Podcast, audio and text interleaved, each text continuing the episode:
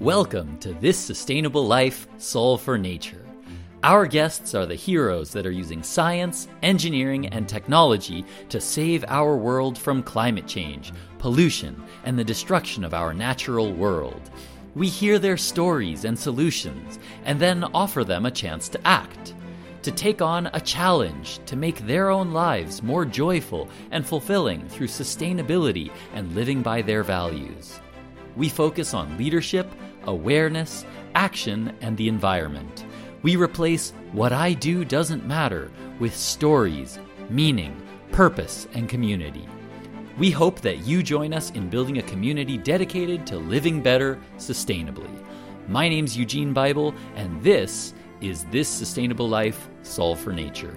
Today, we're talking with Jen Bowden and Joe Hagan from IGS Energy, an independent retail natural gas and electric supplier that is on the forefront of the renewable energy transition and providing a growing number of customers with 100% renewably sourced electricity. Jen Bowden is the Vice President of Brand and Social Impact and leads IGS Energy's marketing and social impacts efforts. She has led the efforts in diversity and inclusion and sustainability, including the company's commitment to be carbon neutral by 2040. Joe Hagan is the IGS Power Supply Director with over 14 years' experience buying and selling power in the wholesale markets. He is responsible for IGS Energy's power supply and risk management, as well as power pricing and wholesale market operations behind more than 20 utilities across America.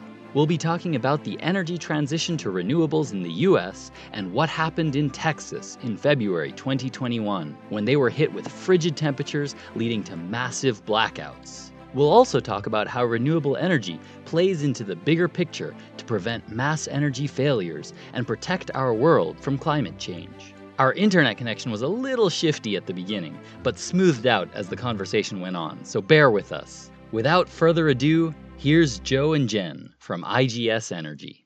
You guys, how are you? Great. It's great to chat with you. Yeah, doing well. Excellent. Very good. I've been really excited to talk to you guys for a while. Like I said, I have a background in mechanical engineering, and eventually I would really love to get work in the renewable en- energy industry. So I'm really excited to hear everything that you guys have to talk about today. Now, IGS Energy is a private energy company with a mission to fight climate change and to promote sustainability and energy independence. Can you tell us a little more about exactly what that entails? What is it specifically that IGS Energy does?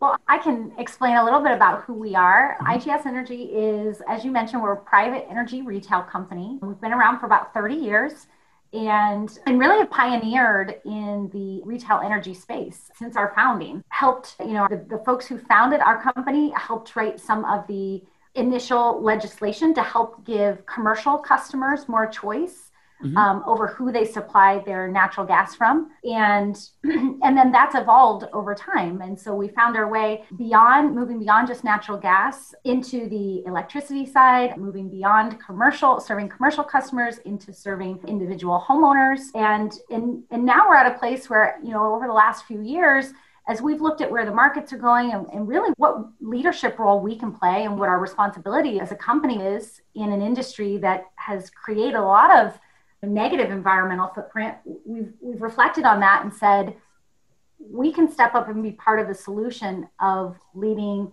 sort of a new wave in the energy space to help meet the energy demands of the world we all live in, but do so in a more sustainable way and in a way that can eventually be carbon neutral. So that's sort of our story, sort of the, the arc of our evolution. And we started this journey you know, with a successful solar division that we launched several years ago. And then through Joe's leadership and with a lot of the, the smart folks on our supply team, you know, have done a lot of work in how we supply renewable energy to customers as well, wind and solar and hydro and other types of clean energy to customers and looking at how we also offset natural gas. So so that's who we are at IGS Energy. And we serve about a million customers and serve a footprint across the United States. Excellent. And maybe I can just tell you a little bit about kind of how we do it, if that's sure. helpful. So Please. we operate in the deregulated markets in the US, and there's really two sides to that equation. One is on the wholesale side. So this is where every day and every hour of the day, there's a wholesale market where you can go out and buy power. Huge chunks of it, more than any one consumer would ever use. Uh, and so there's a deregulated market there that kind of sets a different price for power every hour of the day, and we're going out and buying it. And then we are retail providers. So what that means is we take all that power and we kind of split it up to serve all of our all of our individual customers. And so one of the things that we've really been focused on is when we're going out and buying those big chunks of power, making sure it's coming from the, the renewable resources that, that we want to use. So it's no longer like, hey, the cheapest power that we can find on the market, let's get that to our customers. That was a goal for a long time in deregulation. But now we're at point where we're actually trying to choose um, which power plants and we're actually buying power from to, to serve our customers' needs. Interesting. Now, Joe, you're the power supply director, so you're responsible for the uh, IGS power supply and risk management. Can you tell me a little bit more about what specifically you do there at IGS? Yeah, so I'm, I'm really mostly on the, the wholesale side, like I was just talking about there. I mean, we're out talking to all the power plants, all the people generating power to buy these big chunks from, but a lot of it has to is focused on risk. So, like I said, there's an hourly energy market which is a different price of power any hour of the day, you know, which kind of goes up with demand. So, you know, during the peak hours of the day, power is more expensive. During, you know, low times of the day, power is less expensive. Uh, that can really vary day by day, season by season. And so what I'm doing is out there looking for ways to mitigate that risk on the hourly level, whether it's contracting directly with a plant at a fixed price deal or using other kind of market mechanisms to, to really manage our customers' risk right? Because customers don't understand the intricacies of these wholesale markets. So we look for ways to mitigate that risk for them so we can offer, you know, either fixed rate terms or or other products that, that better suits what you day-to-day life of a, a person would need. Right. Now, Jen, you lead the IGS Energy marketing and social impacts efforts. Can you tell me a little bit about what you specifically do also? Yeah, so marketing's pretty self-explanatory. One of the things I do is try to understand consumers, understand our customers, make sure we're delivering on those needs and, and, getting products that meet and serve those needs in the best way possible. And then on the social impact side, you know, that's really about how do we as IGS operate in a world where we're doing, you know, the most good as possible mm-hmm. and we're leveraging our business model to do the most good in the world and and so that's everything from things like corporate sustainability to our diversity, equity, inclusion efforts, philanthropy, and, and helping be sort of a person inside of the organization that helps carry forward this message of conscious capitalism, which is a philosophy that our leadership team and folks throughout the organization really buy into and, and follow. And that's this idea that business should be a force for good in the world and that we need to do a better job of making capitalism work for more people because in its current form, there's a lot of people who are not benefiting um, from some of the current models that it exists in. So, so, so that's my job. Excellent.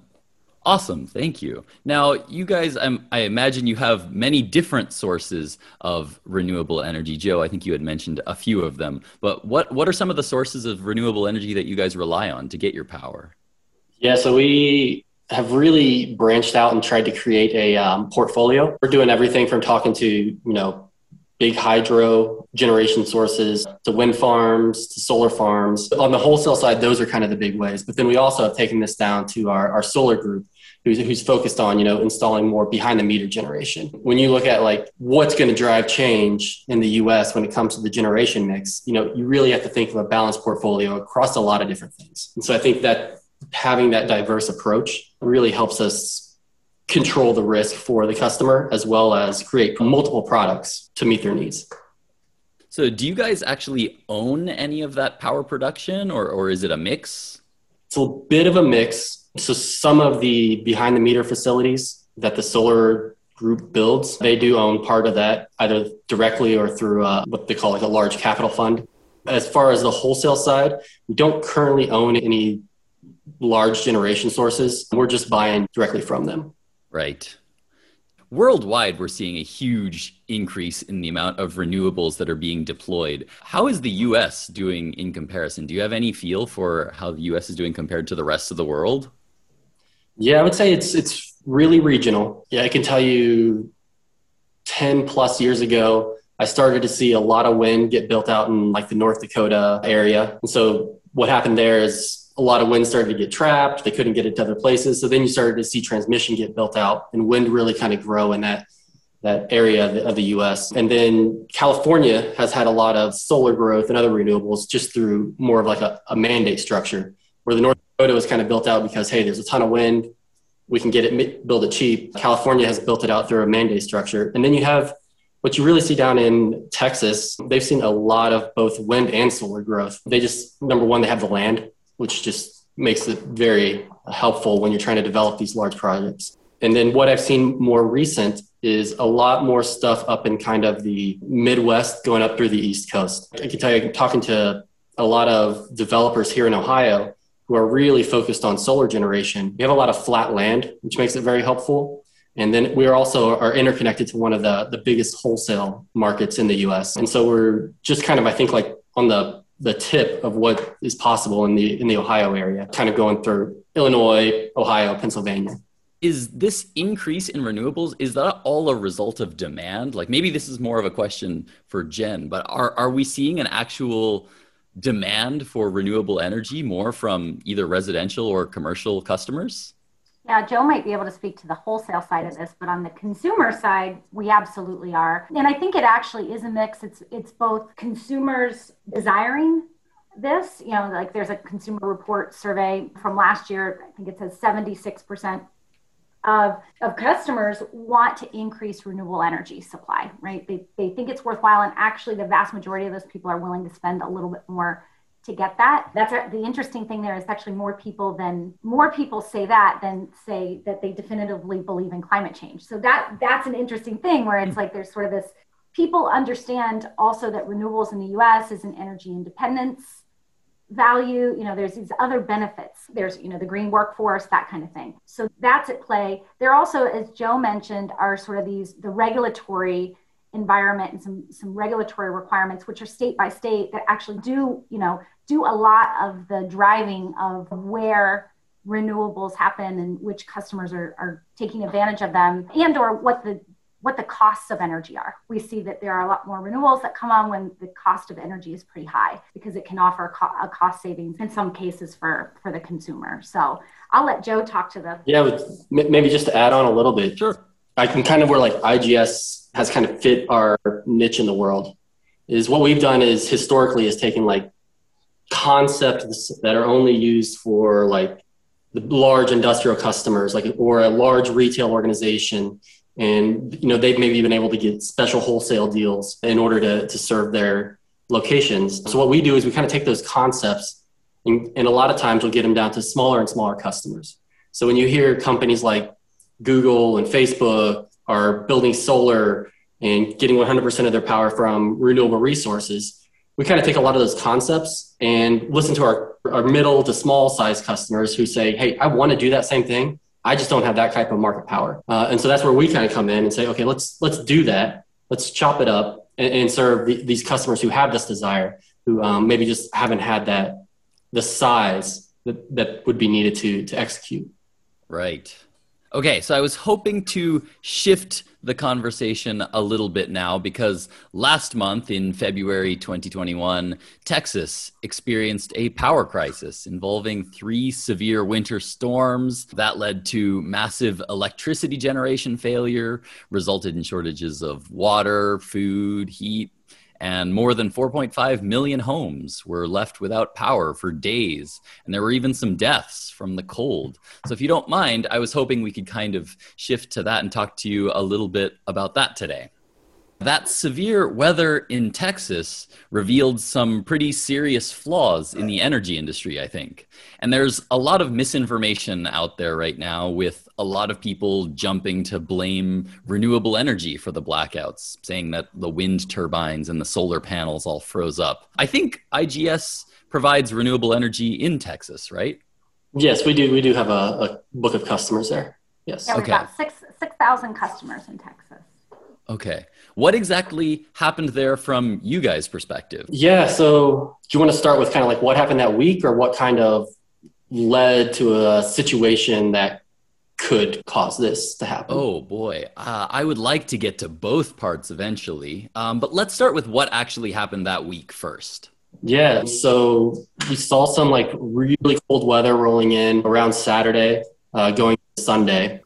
Around that time of year uh, is usually a pretty low demand time of year. That's actually a time of year where a lot of power plants will actually go into outage in order to do their, their maintenance, getting ready for the summer summer months where historically demand has been the highest. Uh, so they had a couple uh, decent amount of power plants on outage, and then when that cold weather rolled in, they were seeing you know demand on the grid, which was at or even maybe in excess, forecasted to be in excess of what a summer peak would be. Uh, and so they needed as much generation online as they could get. But a lot of the plants, two things, really three things happened. One, um, a lot of the plants don't have winter weatherization for a lot of reasons. You know, if, if you're building a plant to operate in really hot, you want to do things like not build a structure around it to allow the heat to to leave quicker or more easily. And so a lot of these plants, you know, don't have walls. Their pipes were freezing. They had issues on that on that nature. Going along with like the weatherization, like coal plants struggle a lot of times if they don't have this weather some weatherization in place. And when I say weatherization, it's, it's just like different things you can add on to the plant to kind of protect it from either wind or snow or cold or even different like ways to keep pipes from freezing. Uh, and so like the coal plants struggle because they need their coal dry in, in order to pulverize it to, to generate the, the steam to turn the turbine. These plants started failing. And so the weatherization caused the plants to fail. And then Texas is, is really dependent a lot on natural gas plants to kind of meet all the intermittent demand when renewables really aren't working uh, today. And so they had a lot of a lot of pipeline pressure issues where a lot of natural gas is being diverted to serve residential needs because that takes priority over power generation. And then you know the plant, the natural gas plants couldn't stay online.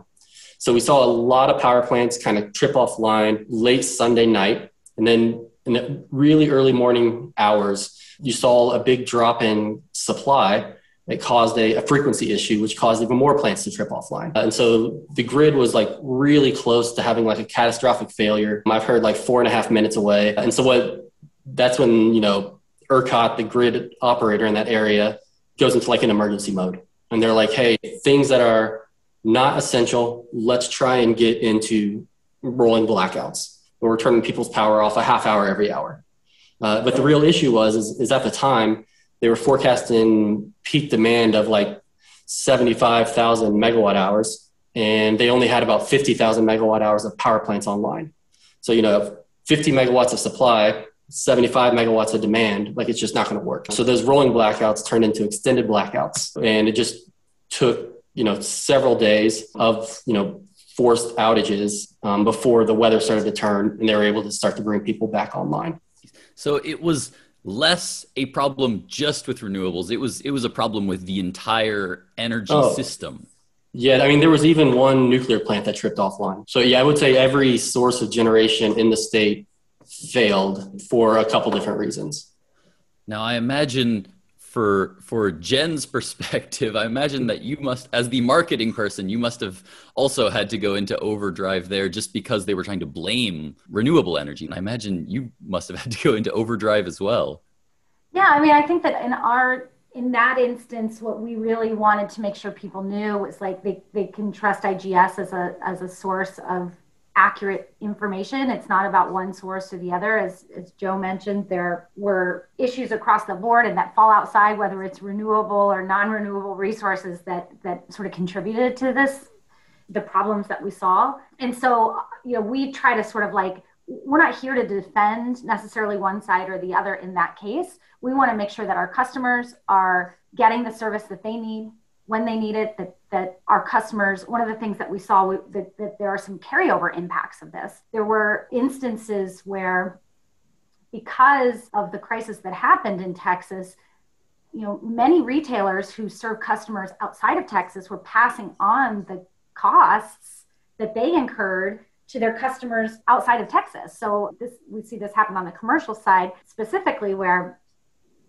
and Joe can speak to this probably better than I can, but if the retail energy supplier didn't have enough, you know, power hedged to meet the needs of their customers, they have to go out in the market and buy it. And because of the challenges we were seeing, power prices were exponentially higher, which creates a really, you know, a, a financial burden. In some cases, lots of these businesses went bankrupt. But for those who did not, you know, they're incurring millions and millions of dollars of un, unforecasted charges or, you know, costs.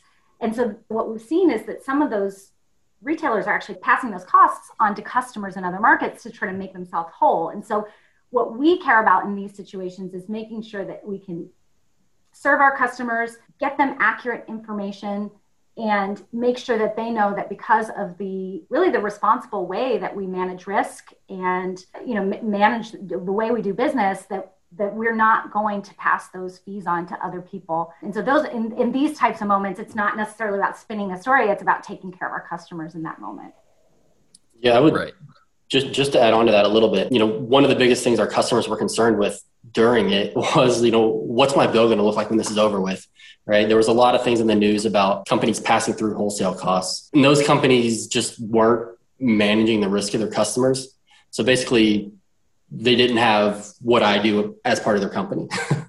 and so and so we, you know, we manage our customers' risks. We found out like years and years ago, like people want to say they're on a variable rate that goes with the market, but they want to make sure that that variable rate doesn't doesn't really fluctuate a whole lot. And, and so we, we manage that risk for them, even if we're not contractually obligated to, just because we believe in taking care of our customers. Like nobody wants to get a $10,000 electric bill. And, and, and so that was the biggest concern of our customers at the time. And so we, we've kind of got through that. And, and maybe it's worth kind of saying like, how do you get a $10,000 electric bill? So this, the state of Texas has an interesting wholesale market where they are really stuck on this idea of you get paid for what you generate. Mm-hmm. Um, so it's like a lot of people will call it an energy only market. If, if a power plant comes on, they're getting, and what that does is it's driven people to be more and more competitive because margins are lower. And then there's this construct on top of it called scarcity pricing. So whenever there's not enough generation to meet demand or it starts to get close to that line, prices go from what's typically between 20 and $40 a megawatt hour to $9,000 a megawatt hour. And that's called scarcity pricing. It's supposed to incentivize plants to, to generate. Hmm. And so what we saw during that, that time period is that when they were having rolling blackouts, that's really a signal there's not enough generation.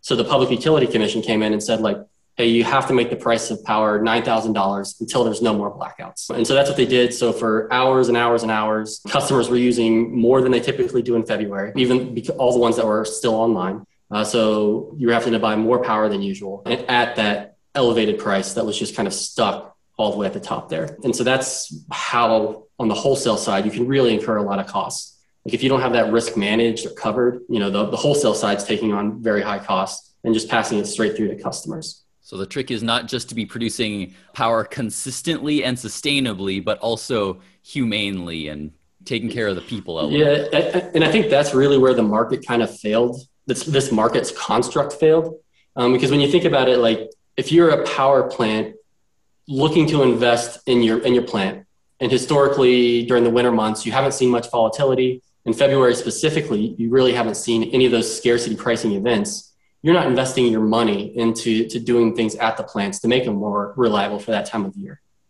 right? And, and like you're putting all your money in the in the hours and the times of the year that that you you think you can make the most. So that's really kind of where that that market construct kind of faltered. And I think there are you know are things they're going to have to look at from the market side when they're going forward, right? This whole concept of scarcity pricing, where it happens so infrequently uh, just isn't driving the, the reliability side of the, the generation stack. Now, I wanted to go a little bit into whether this was something that could have been prevented. What happened up until the actual blackouts? What could we have done differently?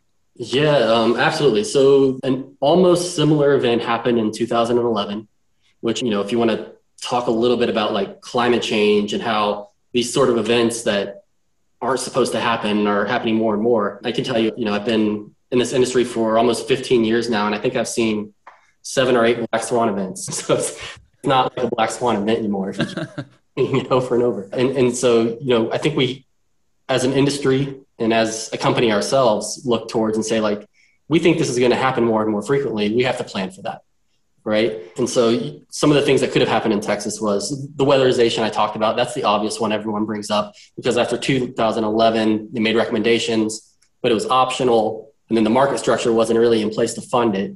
So a lot of people just didn't do it.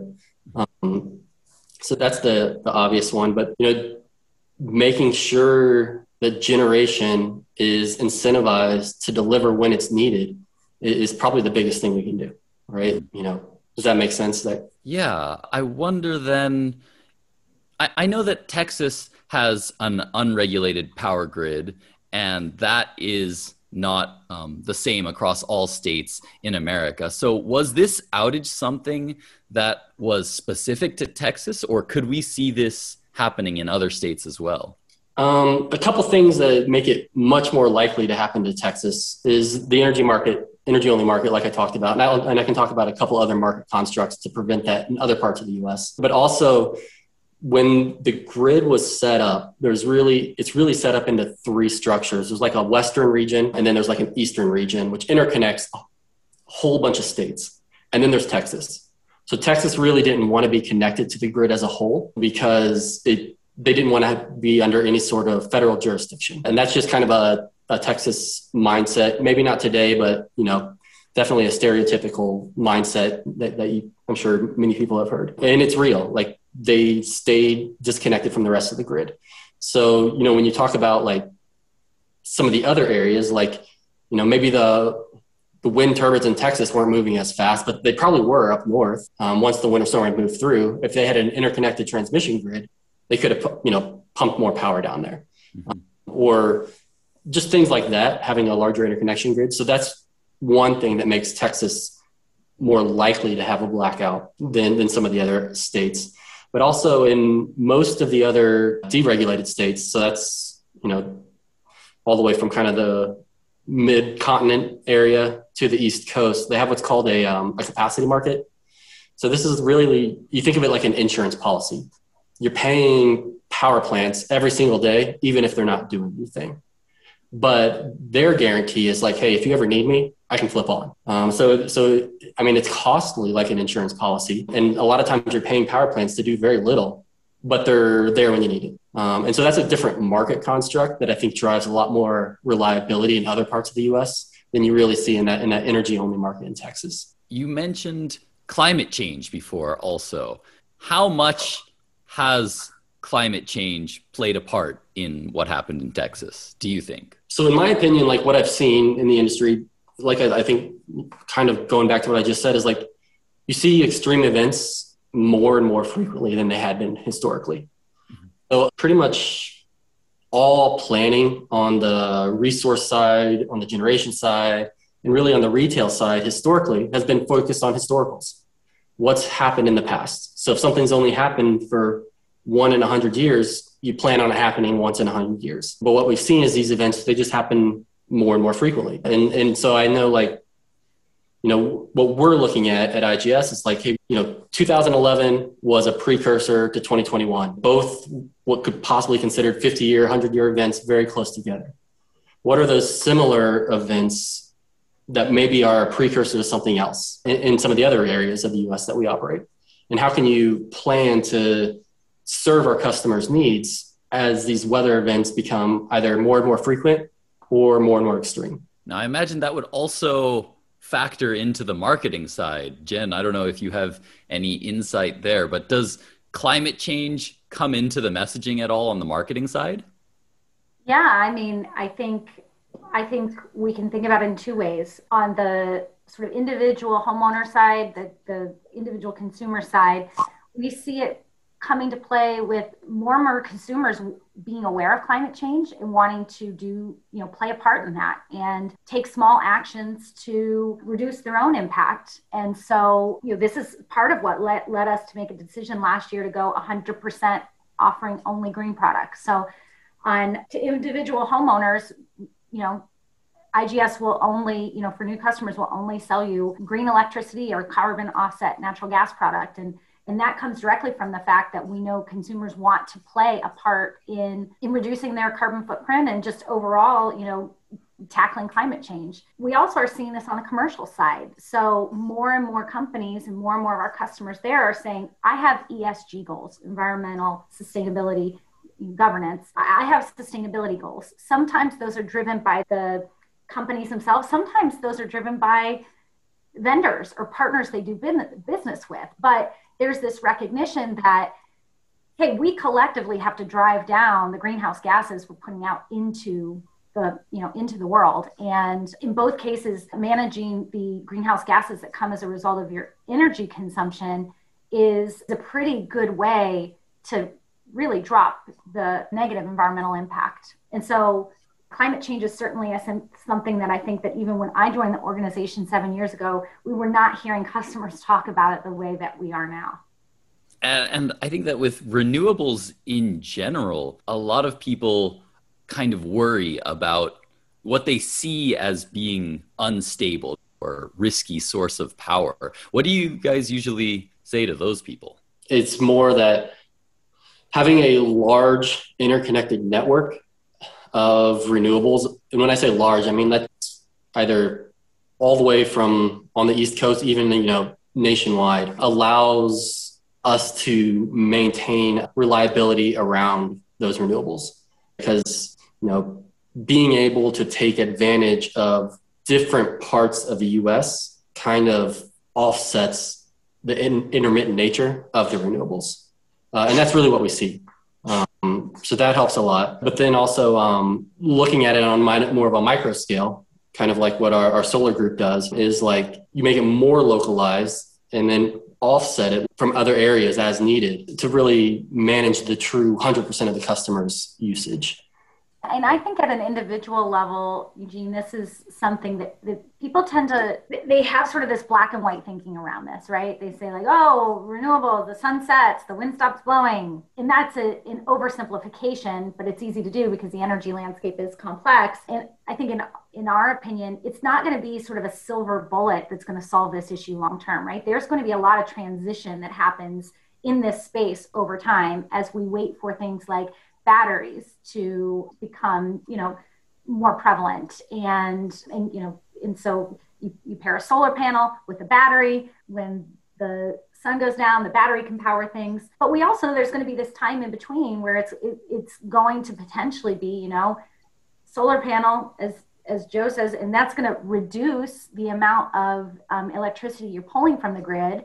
And then the grid you pull from maybe can be you know supplied by somebody like igs and it's you know we're sourcing it from wind or hydro or some cleaner source to bring that down. So I, I think it's it's going to take a transition that is a little more complex and is going to be sort of not a single silver bullet that says oh today we have you know a system that, that has a lot of coal burning power plants or whatever it is.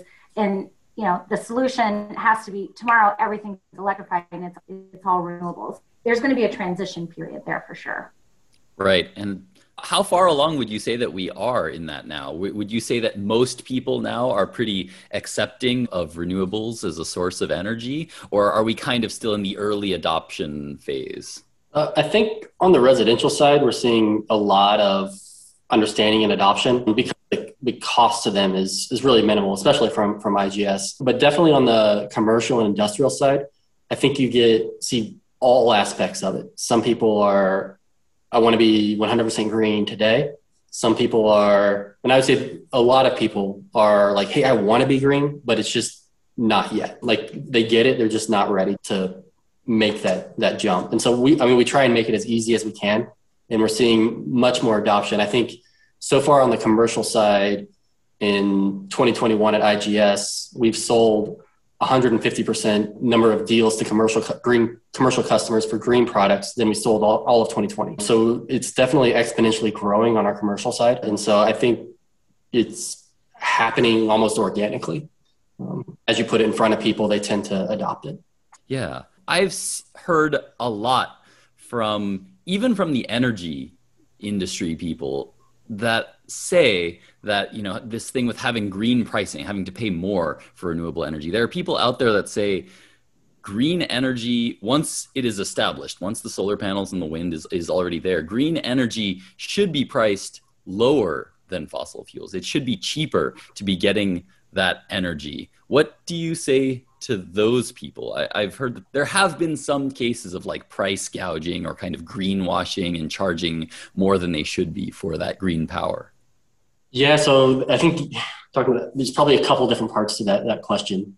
The first is I'll, I'll give you a good example. In Chicago, they get a lot of wind power at the hourly level coming from pumped into it from the west.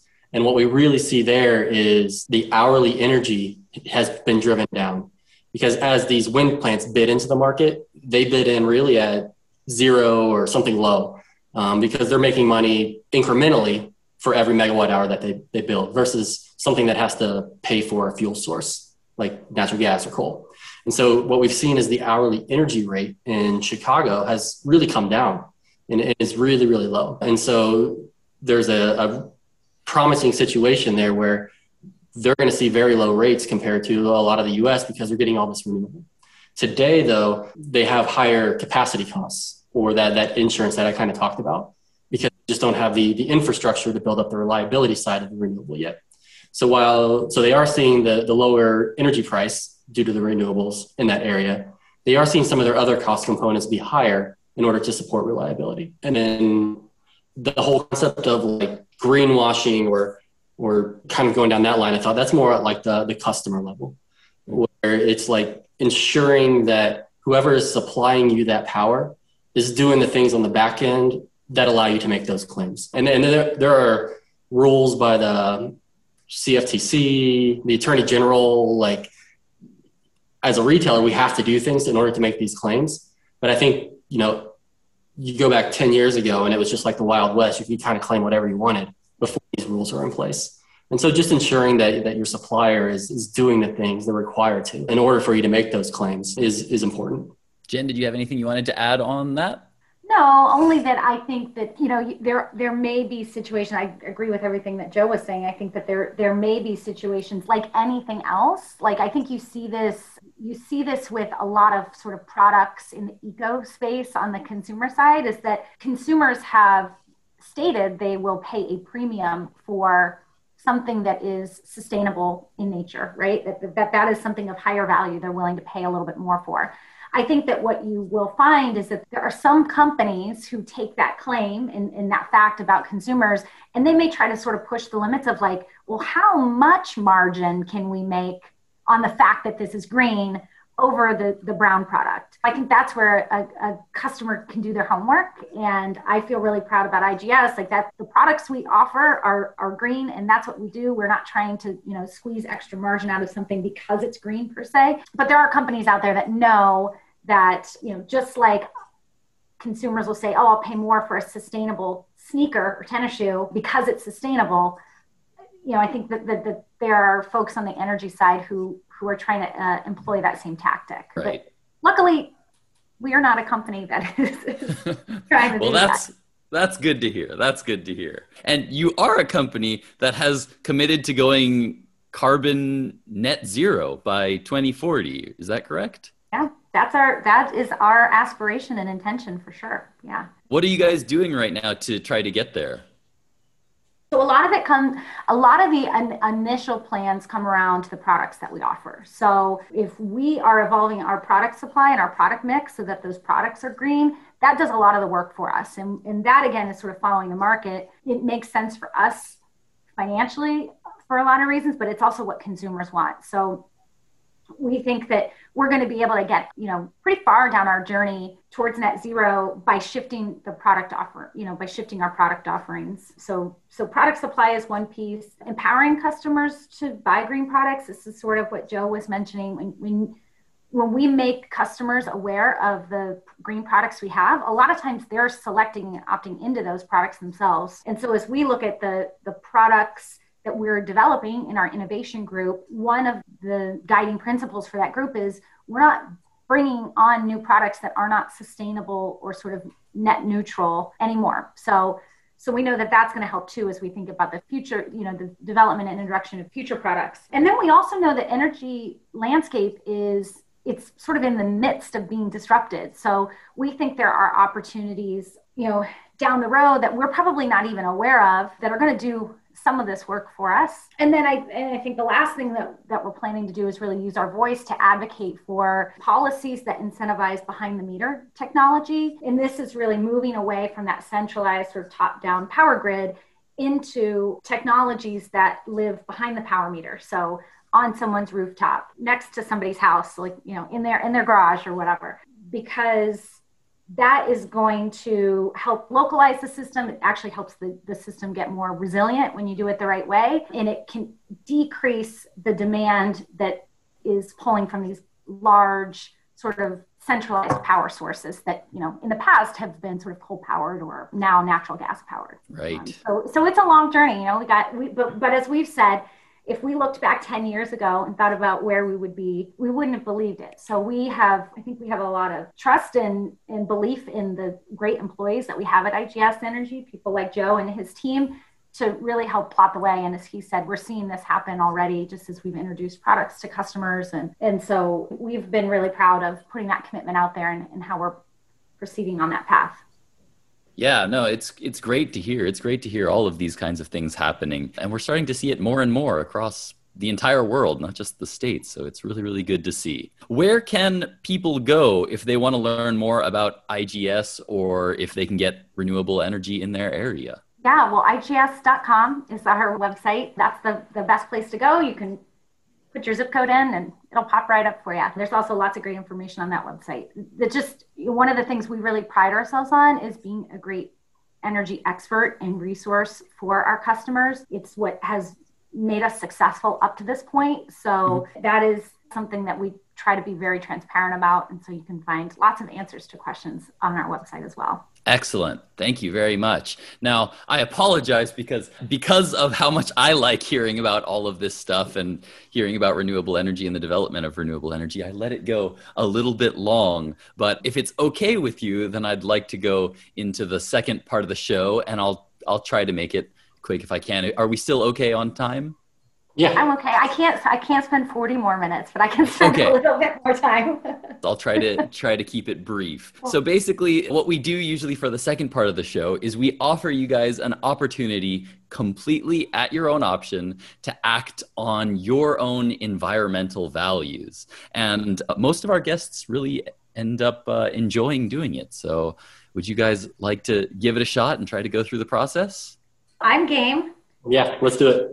All right, let's do it. Excellent. So the first thing that we ask is do you care about the environment? Which I think after today's conversation that answer is probably pretty clear, but do you care about the environment?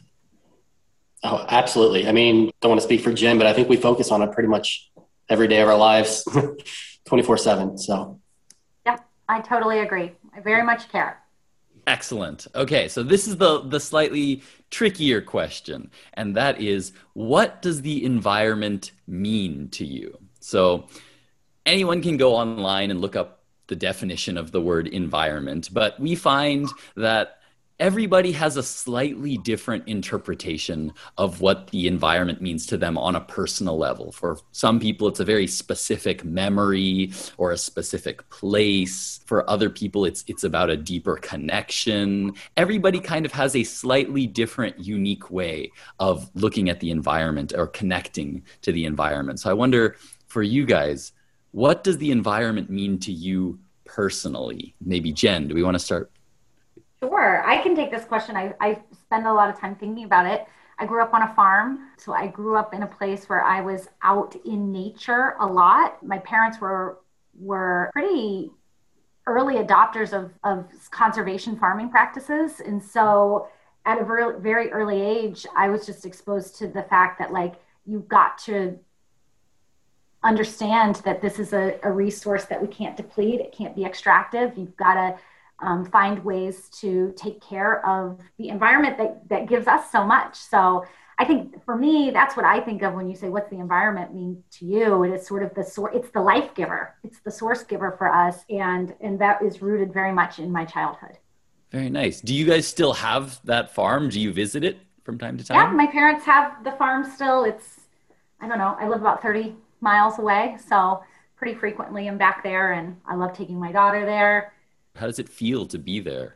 It feels very familiar. This time of year, actually, we go, the trillium blooms. My parents have, you know, there's like a, a, sort of a swampy wooded area within the farm, and there's beautiful trillium that blooms. We always go for that. We go to listen to peepers, which are little sort of like frog tadpoles that make this really deafeningly loud noise at night in these little shallow pools. So I think it, it's nostalgic when I go, but it just it feels very, you know, it's sort of this like very primal sense you get when you're back in nature and it just it feel very connected. Right. Excellent. How about for you, Joe? What does the environment mean to you? I guess when I think of the environment, I think of almost like the future. You know, I really want to make sure like my kids can go outside, have air to breathe, aren't seeing hurricanes in Ohio. like, yeah all, all these things that you know while there's predictions and models like just for me the idea that i can do things to mitigate some of these extreme possibilities is what comes to my mind when i think about the environment. So it's it's almost a, a sense of maybe stewardship or or wanting to protect. Yeah that, that's a that's a very good way to put it. Great so now we we have some feelings that we've talked about for so for Jen it's this sense of of maybe calm, peaceful connection that that uh, you remember from your childhood at the farm, and for Joe it's this sense of of stewardship and wanting to protect the planet. Now, based on that feeling and keeping those feelings in mind, and again this is totally optional, but I ask now if you can think of something you could do to act on that feeling with a few conditions. It doesn't have to be the biggest thing. It's not about doing the most important thing. I'm not going to ask you to solve climate change overnight. It's not about how big or how small it is, but it's about doing something that is meaningful to you to act on something that you care about. So it has to be a new behavior, something that you're not already doing, preferably something measurable so that we can actually define like when you've completed it and uh, something that you do yourself like not just telling other people what to do. Is there anything that you guys can think of to act on on those feelings? I'll give Either joe one. a minute to think about this. I have an answer to this because i Ooh. was struck by this earlier today. Okay. So i'm glad that you're giving me a, a reason to commit to this. That's so the whole point of this that during the pandemic, my family still is not going and dining in restaurants or anything, but we've gotten a lot of takeout. Mm-hmm. And I think as the pandemic has worn on, the novelty of trying new recipes and doing things at home has sort of worn off. So I'm getting more and more takeout, I feel like. And I have been struck today by how I literally like was putting something in my garbage and I'm like, oh, there's too much waste in here. This is too much. So I think one of the things that I would love to commit to try to focus on is finding a way to reduce my takeout waste. Ooh. Oh, that's a good one. Do you have any specific ideas for something that you would want to do? Like, would it, would it be like buying a, a reusable container or just doing less takeout or? I think it would try try to do less takeout, but also I think there's some like really micro things I can do. Like taking the extra effort if I call the place to say, like, please don't include any cutlery or like ketchup packets or things that I'm not going to use, right? And mm-hmm. so they end up just like, I don't typically throw them away, but now I have this giant container of like spare cutlery that I don't know when I'm ever going to use. I think it's things like that are asking, like, hey, I don't need an extra plastic bag on the outside. Turning down all single use plastics and, and that kind of stuff for yeah. some amount of time. Good, very good. Joe, do you have do you have anything that you were thinking about? Oh man, so there's things I've done through the years, but I guess to try and think of something new that I haven't done before. Oh, this would be good for me. Uh, so my wife really likes this concept. She's really into sustainability as well, and she loves the concept of reusing things. We're having we have a uh, baby coming, and so she has. Uh, Congratulations! thank you. Proposed the idea of trying to go to some of these reuse stores, like thrift stores, things like that, to find some of the things we need. Or my idea is like, no, I want to just buy something new. mm-hmm. uh, so I think maybe being open to going and checking out these reusable or thrift store type things to get some of the things that we need would be something.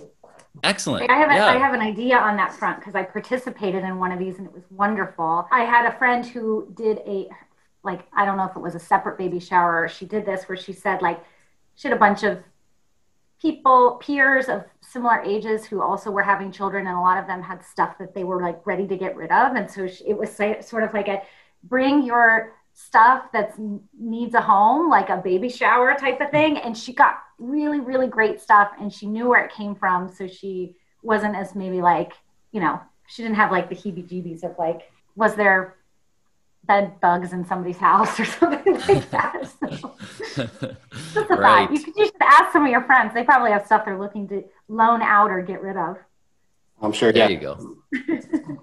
There you go. Okay, so the next thing that we do, now that we have something that you guys are both interested in doing, we want to try to make it a SMART goal, which means specific, measurable, achievable, realistic, and time bound. So basically, how much are you going to do? How long are you going to do it? So let's see what can we do to make jen what can we do to make your goal a smart goal? So you want to turn down all single use plastics and takeout containers as much as possible. Do you want to do that for a certain amount of time until a certain date? What do you, what do you think would be a good reasonable time frame Let, let's say what do they say? How long does it take to make a habit? I've heard 21 days has been the thing that i've heard. That's what i've heard too. We're going to go with that for 21 days. That's going to be my time there you go. My time. Okay. That sounds like a smart goal to me. Joe, how can we quantify a little bit the the reusable things? It, again, it's not about size. It's, it's not about how how much you do. It's not about trying to do as much as possible.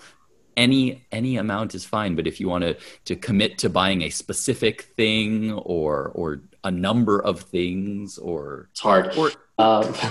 yeah. So you were you were talking about going to one of these one of these yeah. events. That that's a way of of quantifying something at least. Is this something that your wife wanted to do regularly or she just wanted to go once or? Oh i i mean i'm sure she would go regularly. Avoided it myself but i think um, yeah just even going and looking and trying there you go. Yeah, I mean, I think that we can quantify that as as a time that you went. Or uh, so, would you like to just commit to just going one time within some time period? Yeah, maybe one time within the next month. There you go. Excellent. Well, that sounds like that could be a smart goal. I would love to hear how this goes, how the challenge went. If you guys don't mind, I would like to at some point in the future have a second conversation, maybe a little bit of a shorter conversation to just hear about how each of your challenges went. Would you guys be up for that? Yeah. Yeah, totally. Sure. Excellent. About how long do you think it will take until you feel like you've had kind of a meaningful experience that you'd be able to talk about? 21 days. I don't know. yeah, I would say by 21 days. Okay, there you go. So then maybe to give you guys a little bit of time to to process what happened, do you want to call it like another another month or so from now? Sure. Yeah. sounds great. Okay, great. Then I can email you guys after we finish the recording here, and I'll send you an email uh, maybe at the end of April sometime or early early May. Does one of those work better for you guys? Probably. I don't know when your baby's coming, Joe. Yeah, it's it's due it's due May first. So. Oh wow. Okay. I'm also not sure about my schedule since I'm about to move to Hawaii and then I'm going to be looking for a job. So I don't know if I will have a job. I don't know what my schedule is going to be like, but I'll send you guys an email after we get out of this call to schedule kind of a tentative date that we can start to work with. Sure. That sounds great. Excellent. Thank you guys so much for talking to me today. Is there anything that I didn't think to bring up that you would want to let the listeners know about? I feel like we covered kind of a we lot covered. of stuff there. Yeah. yeah I, I, mean, I would I would just say like anybody who lives in one of these deregulated states where you can choose a supplier, just make sure you do your homework. There's a lot of consumer protections out there for you, but you know, make sure you're signing up with a company that you, you truly believe in their, their mission and their rates and their and what they're doing. Excellent. Thank you guys so much. I really appreciate your talk with me today. Thank you. Thank you. Thank you very much. I'll be talking to you guys soon. Okay, great. All right. Bye. Thanks a lot, guys. Jen Bowden, Joe Hagan, and IGS Energy are on the forefront of transitioning the world away from fossil fuels and into sustainable, renewable energy. Renewables have their own challenges to overcome, but if we can overcome them, we will enter into a new era of energy generation that is smarter, cheaper, and most important of all, sustainable and respectful of our home we call Earth, as well as to the future we leave to our children. I'm really looking forward to hearing from Jen and Joe again to see how their individual challenges go, and maybe get in a few more selfish questions on renewable energy.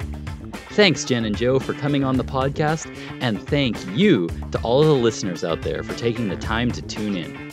Be sure to hit the subscribe button to hear more from the people saving us all by saving our home. Until next time.